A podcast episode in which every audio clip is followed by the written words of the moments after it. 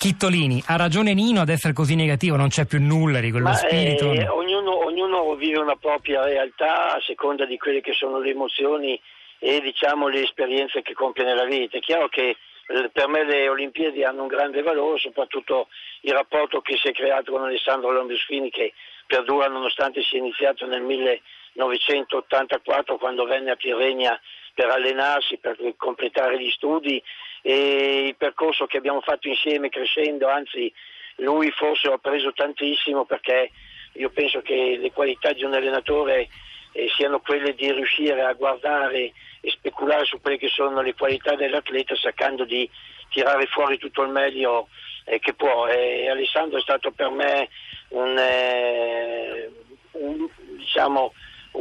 mezzo importantissimo per capire tante cose e per darmi un valore positivo di quello che è lo sport, di quello che è l'atletica leggera, perché non nascondiamoci dietro un dito che sono divampate tante polemiche che hanno celebrato anche quelli che sono i risultati di atleti che hanno fatto la storia dell'atletica leggera italiana, perché sia Baldini che Bordini hanno vinto degli ori olimpici fantastici nella maratona. Alessandro Lambruschini proprio oggi, guardando il giornale e leggendo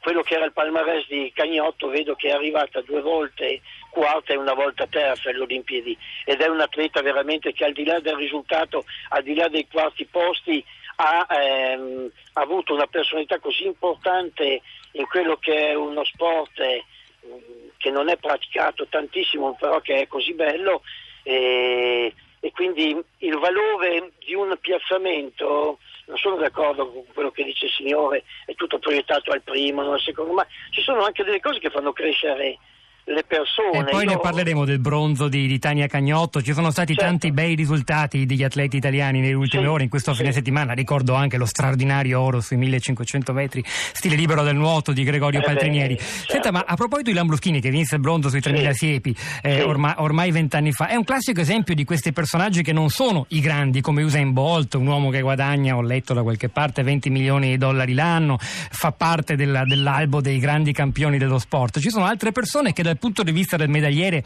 valgono uguale a Bolt, come il nostro Campriani, che ha vinto 2 ori sparando con la carabina e che poi dopo le Olimpiadi tornerà a fare un lavoro normale da ingegnere, forse negli Stati Uniti, guadagnandosi il suo stipendio. No, però c'è un momento in cui la passione olimpica omologa, in un certo senso porta sullo stesso piano questi personaggi, facendone che cosa? Dei modelli. Lambruschini che cosa è diventato? Che uomo è? Cosa rappresenta la sua storia? Lambruschini è sempre stato una persona molto umile, molto sotto le righe.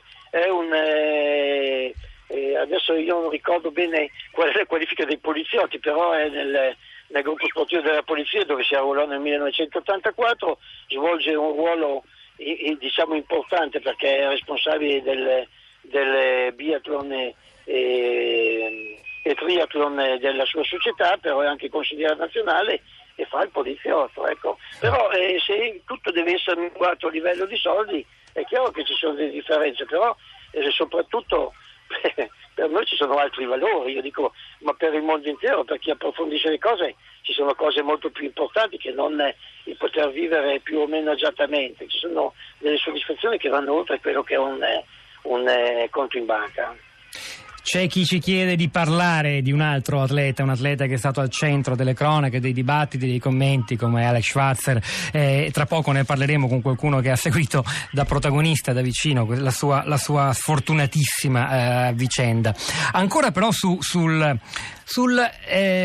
alla capacità che questa febbre olimpica, chiamiamola così, Chitolini, coinvolgo anche Pelosi su questo, ha di contagiare i giovani italiani. Secondo, perché l'Italia è un paese dominato dal calcio, lo sappiamo, i ragazzini soprattutto sono attratti da questo.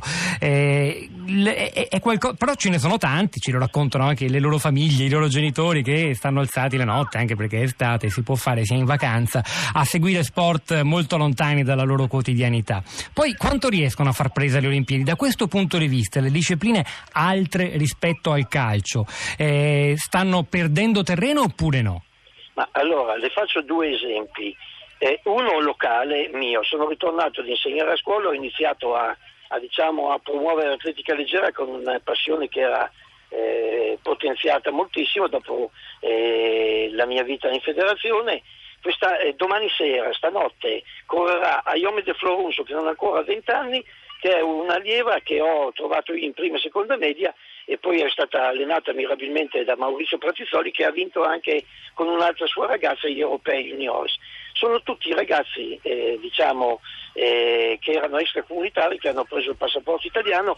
L'atletica leggera a Fidenza ha un ruolo di integrazione incredibile.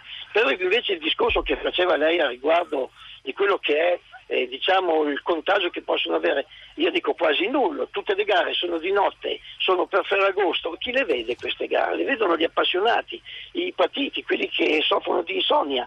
Purtroppo il calendario è stato formato su un modello e utilizzo di coloro che potevano vedere queste gare in diretta. Addirittura in Brasile è notte e fonda quando corrono, ed è inverno, corrono alle 10 di sera i 400-100 metri quando sarebbe più logico correre alle 5 e 6 del pomeriggio, e tutto questo in funzione appunto degli interessi, dei network e di coloro che vogliono vendere in determinati mercati il prodotto Olimpiade dal punto di vista della visibilità. Ecco, quindi io dico che hanno poca influenza. È chiaro che quello che può trasmettere e trasfondere la passione è colui che va a scuola e che, nonostante quelle che sono le problematiche della scuola, perché io ho insegnato 40 anni, poi alla fine con 10 anni di pausa ho detto abbiamo fatto noi insegnanti di educazione fisica dell'emergenza alla normalità, perché non ci sono palestre, non ci sono spazi. Io addirittura ero al Zibello il primo anno che sono ritornato a insegnare, ho vinto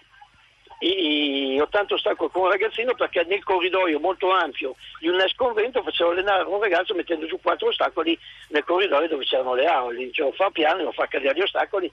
Però voglio dire, se uno ha voglia, se uno ha questa passione da trasmettere, si riesce a coinvolgere i ragazzi. L'insegnante ha un ruolo molto importante, da una parte per trasmettere a tutti le sue conoscenze, e peraltro anche per riuscire a esaltare quelle che sono le qualità individuali dei suoi allievi. Queste ultime parole dell'insegnante, oltre che allenatore di un grande atleta come Lambruschini, di Giancarlo Chitolini, forse ci consentono di riflettere davvero su un punto importante, ovvero quale modello, cosa rappresentano i campioni non soltanto del calcio ma di questi sport cosiddetti ingiustamente minori, che magari godono di visibilità solo durante le Olimpiadi per tanti ragazzi italiani. Alcuni adesso, sì, no, perché ci sono, sì, prego che torniamo, perché ci sono altri due ospiti che abbiamo collegato al telefono. Certo, no, ma io cesso anche subito, però quello che volevo dire, nell'attimo in cui l'insegnante, oltre a fare un discorso in generale, riesce anche a trasmettere quelli che sono